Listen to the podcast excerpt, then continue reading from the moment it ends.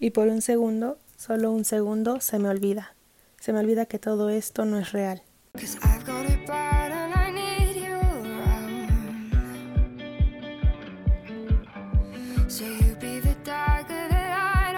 Hey, bienvenidos a este nuevo podcast llamado Al mal tiempo, buenos libros.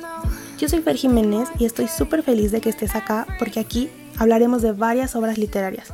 Platicaremos acerca de ellas, y de sus adaptaciones al cine y televisión si es que las tienen. Y debo ser honesta con ustedes, este espacio estará lleno de spoilers. Hoy hablaremos de una trilogía que en lo personal es una de mis favoritas y es la de A todos los chicos de los que me enamoré. Primero pues hay que hablar acerca de la escritora que es Jenny Han. Esta escritora es americana de origen coreano. Es conocida por sus novelas dedicadas a la literatura juvenil Compagina su trabajo como bibliotecaria escolar con la escritura. Estudió en la Universidad de North Carolina y más tarde se especializó en escritura creativa por la New School de Nueva York. Su trilogía más famosa desde que salieron las películas es, como bien dije, la trilogía de A todos los chicos de los que me enamoré, que su segunda entrega es Postdata Todavía Te Quiero, y la última es Por siempre y para siempre Lara Jean.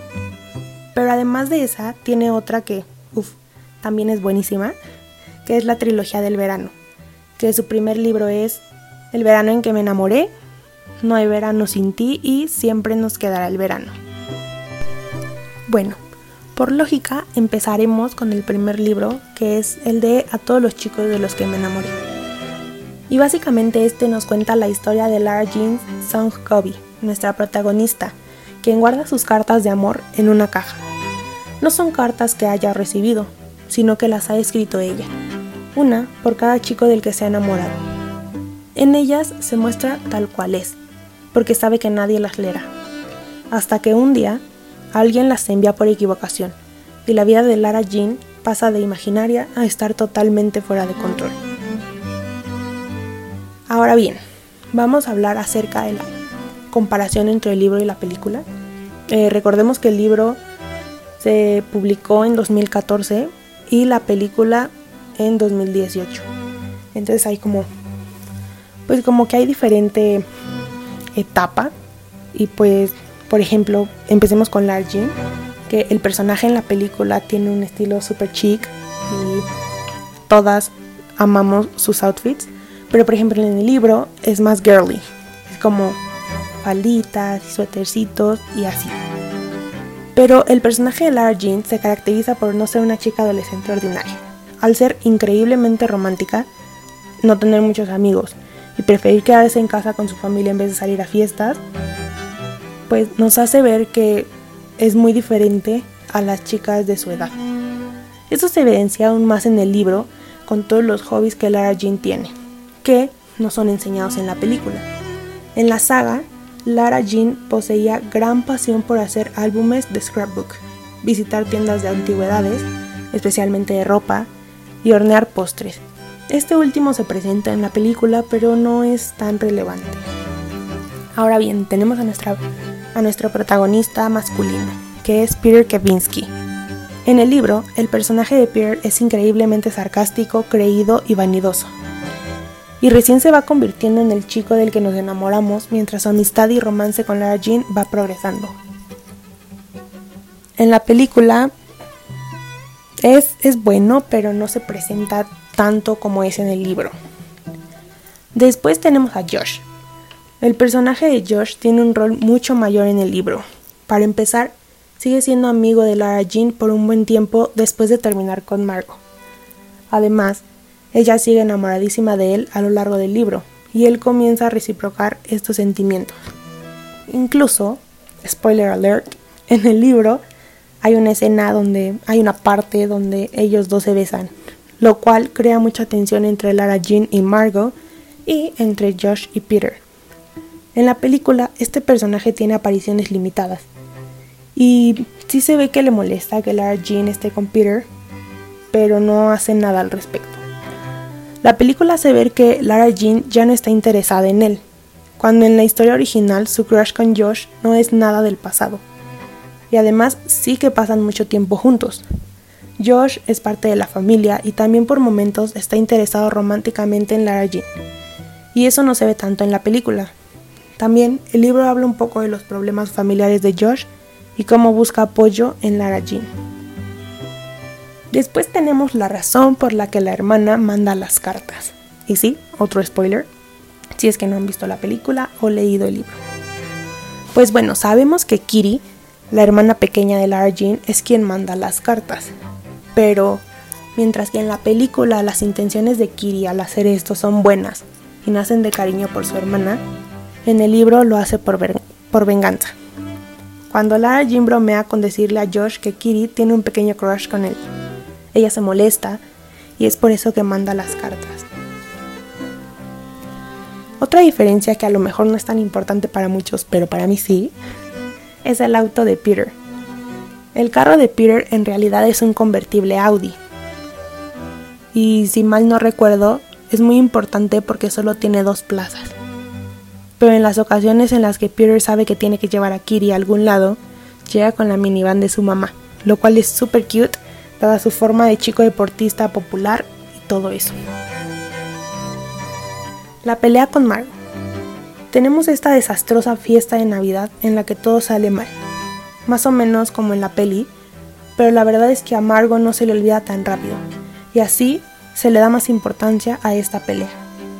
En la película se entera, pero segundos después se perdonan y todo queda olvidado. Y esto no fue así en el libro. En el libro sí se muestra una pelea más, más fuerte, porque básicamente no fue nada nada ligero.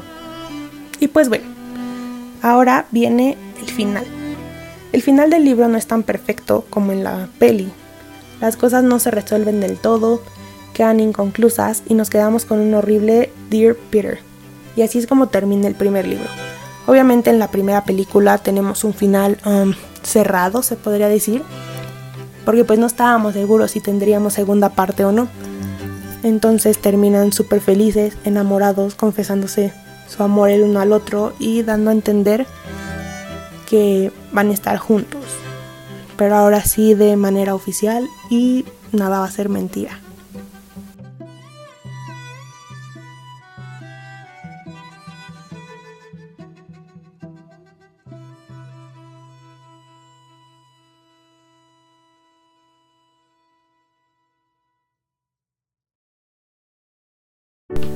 Muy bien, ahora seguimos con la secuela que se llama Postdata Todavía Te Quiero. Y pues bueno, en, esta, en este libro slash película, em, Lara Jean no esperaba enamorarse. Mucho menos enamorarse en serio de Peter. Al principio todo era una fantasía. Pero de pronto ya no es solo eso. Y ahora Lara Jean está muy confundida. Otro chico del pasado vuelve a su vida. Y lo que sentía por él también resurge. ¿Puede una chica estar enamorada de dos chicos a la vez? Pues bueno, nosotros pudimos ver y leer e imaginar que sí, o algunos que no, no lo sé. Pero bueno, empecemos por el comienzo del libro y el comienzo de la película. Básicamente, el principio de este libro lo tenemos en el final de la primera película.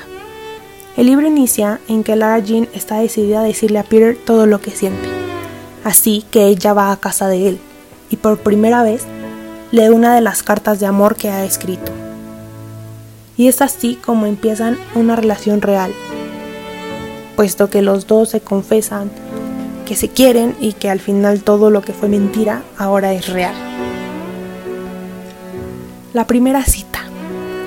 La primera cita oficial de la pareja no es como se muestra en la película. Nos muestran una cena romántica en un restaurante italiano y termina con un festival de mm, luces donde prometen um, su amor y que se van a querer toda la vida y que se van a respetar y nunca se van a romper el corazón. Pero en el libro no es así. En el libro Peter lleva a Lara Jean a su lugar favorito, Biscuit Soul Food, y después termina con una película, súper relajado. Después tenemos el contrato de novios. Recordamos que cuando iniciaron su relación falsa, ellos crean un contrato. Cuando inician su romance, crean uno nuevo, donde prometen nunca romperse el corazón. Y como ya mencioné, en la película eso se promete en el Festival de los Faroles. En el libro esto crea mucha importancia, puesto que en el primero tenemos que crean uno para su relación falsa, en donde queda estipulado lo que tienen que hacer como novio y novia falso, para que así se vea real y la gente crea que están juntos y pues ellos puedan mm, lograr sus objetivos. El de Peter, regresar con Jen. Y el de Lara Jean, que Josh no crea o no se entere de que ella está enamorada de él. Y pues bueno, en este, pues es un contrato de novios ya real, donde se prometen hacer cosas y no hacer cosas para que esa relación funcione y sea tan linda como ellos esperan, principalmente a Lara Jean. De nuevo tenemos a Josh. En los libros, Josh sigue siendo un personaje importante, ya que sigue siendo amigo de Lara Jean, sigue viviendo frente a ellos, incluso tiene una nueva novia a quien se presenta en este libro y en la película ya no sabemos nada de él. No aparece y no se menciona. Y en, este nuevo en esta nueva película slash libro tenemos un personaje nuevo que es muy importante también, que es John Ambrose McLaren. Y pues bueno, hablemos un poquito de la relación entre él y Lara Jean. En la primera película se muestra que él llega a casa de Lara Jean. En la película 2, él llega de voluntario a Bellevue. Pero realmente, en el libro, él contesta a la carta de Lara Jean y ellos comienzan a tener contacto mediante las cartas que se mandan. Y después se encuentran en Bellevue, pero él no es voluntario ahí. Ahora bien, Bellevue es súper importante también en este libro porque mm, Lara Jean se hace voluntaria del lugar ya que Margot antes de irse a la universidad estuvo de voluntaria ahí. Entonces pues ya saben cómo Lara Jean quiere ser o quiere seguir los pasos de su hermana, pues trata de hacer todo lo correcto para ser una hija perfecta. Y es por eso que ella se ofrece voluntaria ahí. Y ahí se encuentra con que John Ambrose McLaren es nieto de una señora que vive en ese lugar que es Stormy, la cual es muy cercana a Lara Jean. Uf, esa señora es lo mejor del libro. Y es por eso que ellos comienzan a pasar más tiempo juntos. Es ahí donde se hace el baile de los 40 slash 50 que vemos y en el libro se, se describe a Lara Jean con un vestido rojo y unos labios súper rojos, lo cual no es común de ella. Y en la película pues no se muestra como ese estilo de película. De los 40, 50, ese estilo de vida. Más bien es como un baile normal. Que creo que eso habría sido un super plus. Porque ya en el libro usa un vestido que fue Stormy cuando era joven. Entonces, está cool.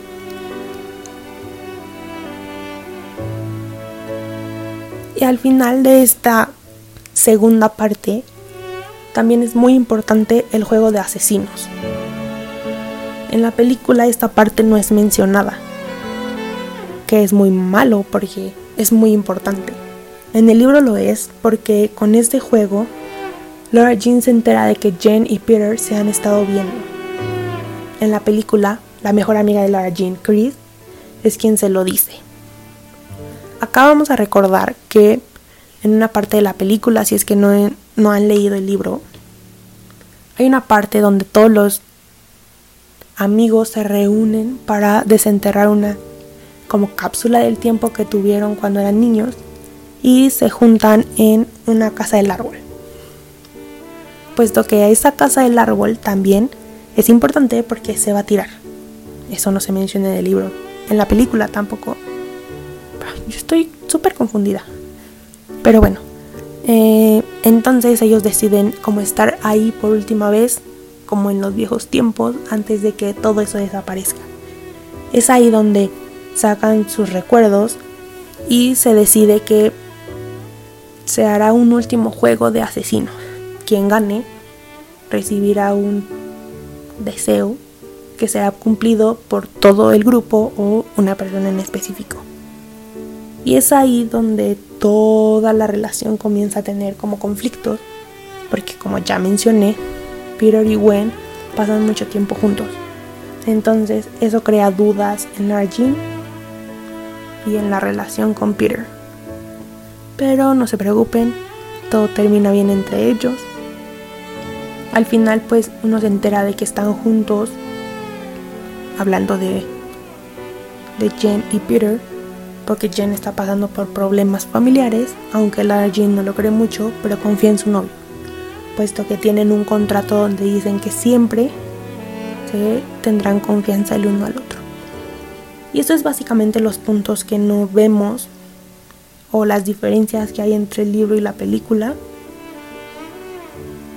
Y pues creo que no son muchas, creo que la película, al igual que la primera, están como bien hechas, están bien adaptadas.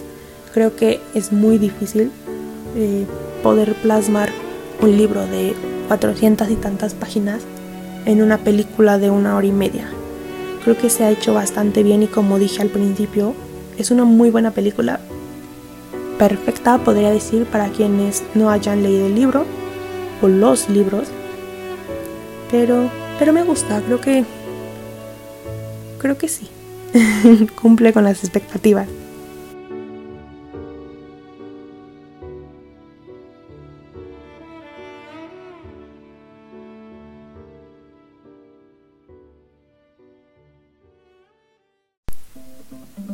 Bueno, pues grandes cambios se avecinan para Lara Jean. Ahora que ha conseguido el amor y la vida que soñaba, debe escoger una universidad. Eso puede significar cambiar de ciudad para perseguir el futuro que desea, o quedarse y mantener lo que ya tiene. Es una decisión demasiado importante. Cuando tu cabeza y tu corazón te llevan en direcciones diferentes, ¿cuál de ellos eliges?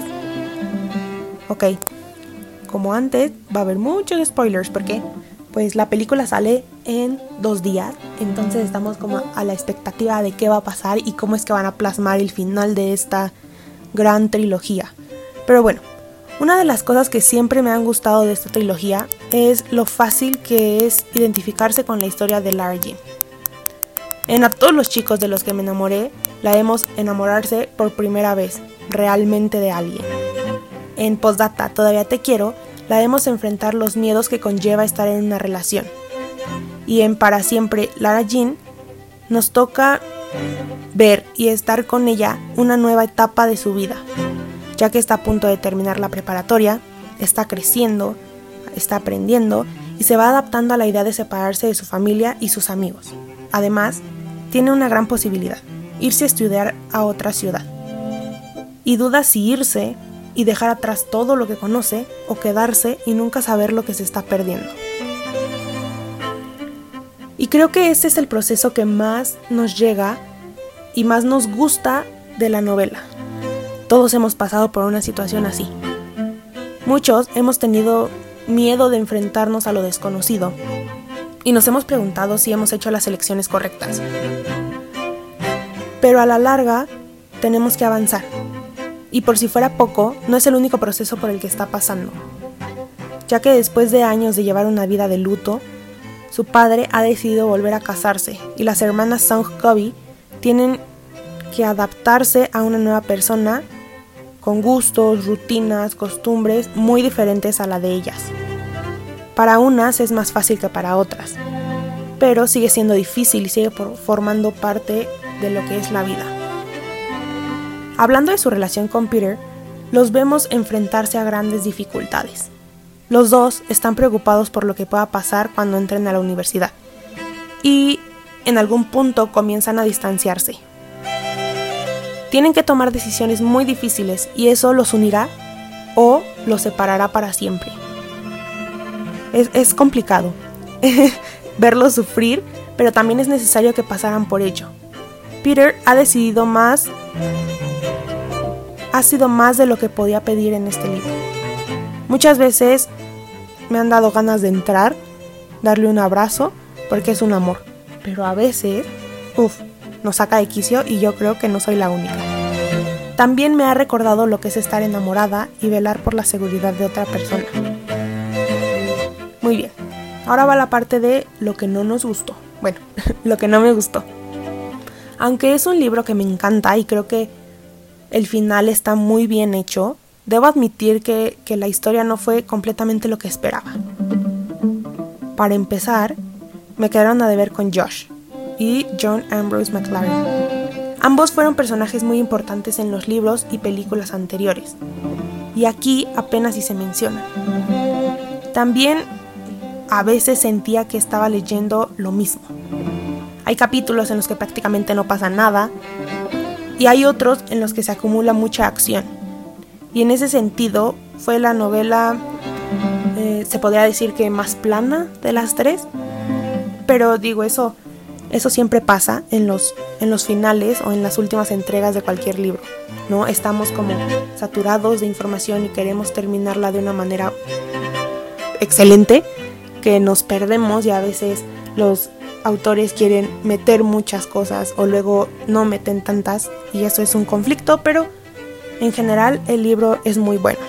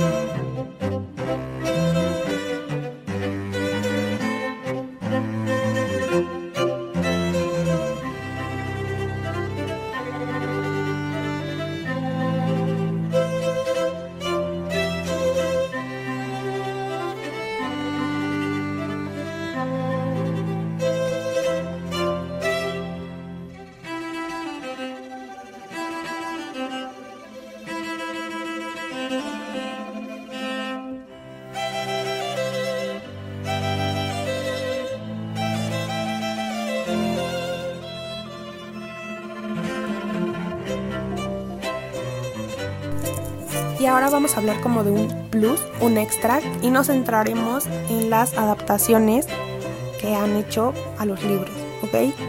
Pues bueno, empecemos con los actores.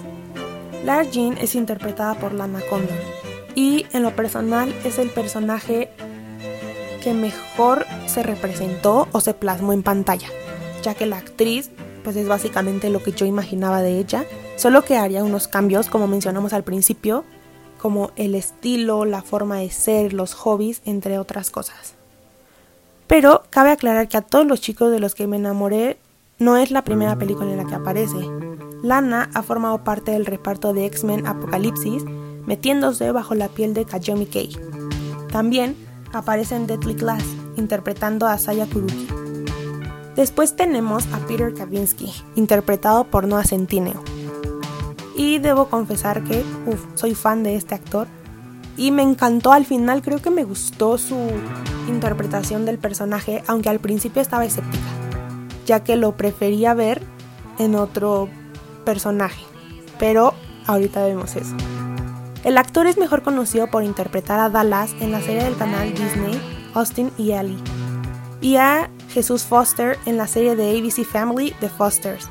También interpretó el papel de Jaden Stark en la película del 2014 de Disney TV, How to Build a Better Boy. En 2018 fue parte de A todos los chicos de los que me enamoré, que fue adaptación de Netflix, y consiguió papeles también para películas originales de Netflix como La cita perfecta o Sierra Burgess is a Loser. A Margot, quien es interpretada por Janelle Parrish, que mejor es conocida por su papel de Mona en Pretty Liars. Y aquí volvemos a mencionar que en los libros eh, tiene una presencia mucho más importante que en la película. Creo que me hubiera gustado verla más como lo es en los libros, porque vemos a la típica hermana mayor que se preocupa por sus hermanas, pero también tiene que separarse para seguir sus sueños, pero al final sigue estando presente. Después tenemos a Kitty, que es interpretada por Anna Cathcart. Y en lo personal, no me encanta ese personaje. En los libros principalmente es más pequeña, entonces se justifica el hecho de que sea tan arrogante y tan consentida y así. En la película hay momentos en los que digo, eh, fastidia, pero digo cada quien. Después tenemos a un personaje que también es súper importante, que es Josh, que es interpretado por Israel Broussard, que aquí viene lo que quería mencionarles. No a Centineo, imaginándonos la descripción que tiene el libro de Josh, él podría haber interpretado a Josh y Israel podría interpretar a Peter, porque son como el estilo. Pero al final quedaron perfectos y creo que interpretaron de una buena manera su personaje.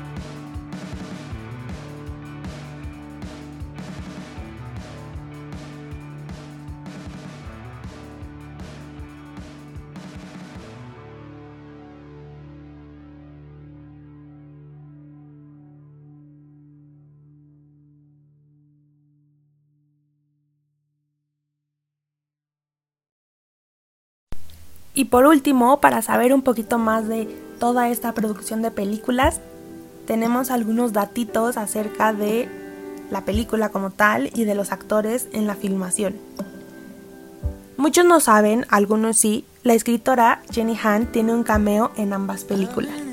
En la primera la vemos como chaperona en el baile y en la segunda la vemos en la cafetería abrazando a una alumna que está llorando.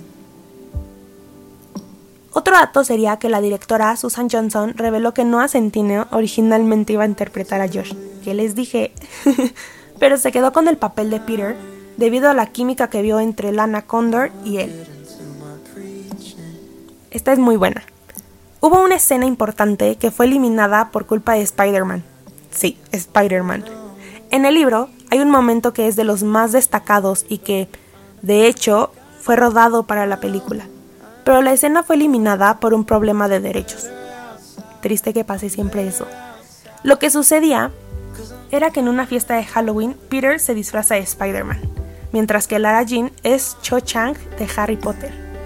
En esta fiesta se despiertan los sentimientos de Peter, que se pone celoso cuando ve que Josh se disfrazó como Harry Potter. Bueno, esta escena no salió porque Netflix no logró que le dieran los permisos para que el traje de Spider-Man pudiera aparecer en la cinta. Y es por eso que prefirió quitarla antes que modificarla. Muy bien, tío Netflix. Bueno, la autora de los libros tiene la costumbre de escribir cartas y no enviarlas, tal como nuestra protagonista. Para olvidar alguna relación que no funcionó. Ella misma lo reveló en Instagram en 2010 cuando aún no tenía la trama de la historia. Ella dice que un día se le ocurrió un gran título para un libro, a todos los chicos de los que me enamoré. Pero ahora le tocaba eh, pensar en una trama. ¿Y por qué no? Se le ocurrió la grandiosa idea de plasmar una parte de su vida y adaptarla a este gran libro. Y pues básicamente fue lo de las cartas.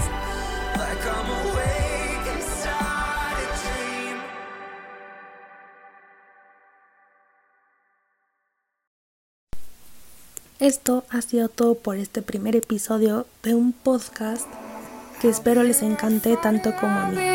Ojalá lo hayan disfrutado y no se olviden de escuchar nuestro siguiente episodio, con libros nuevos, más comentarios y un universo más por descubrir.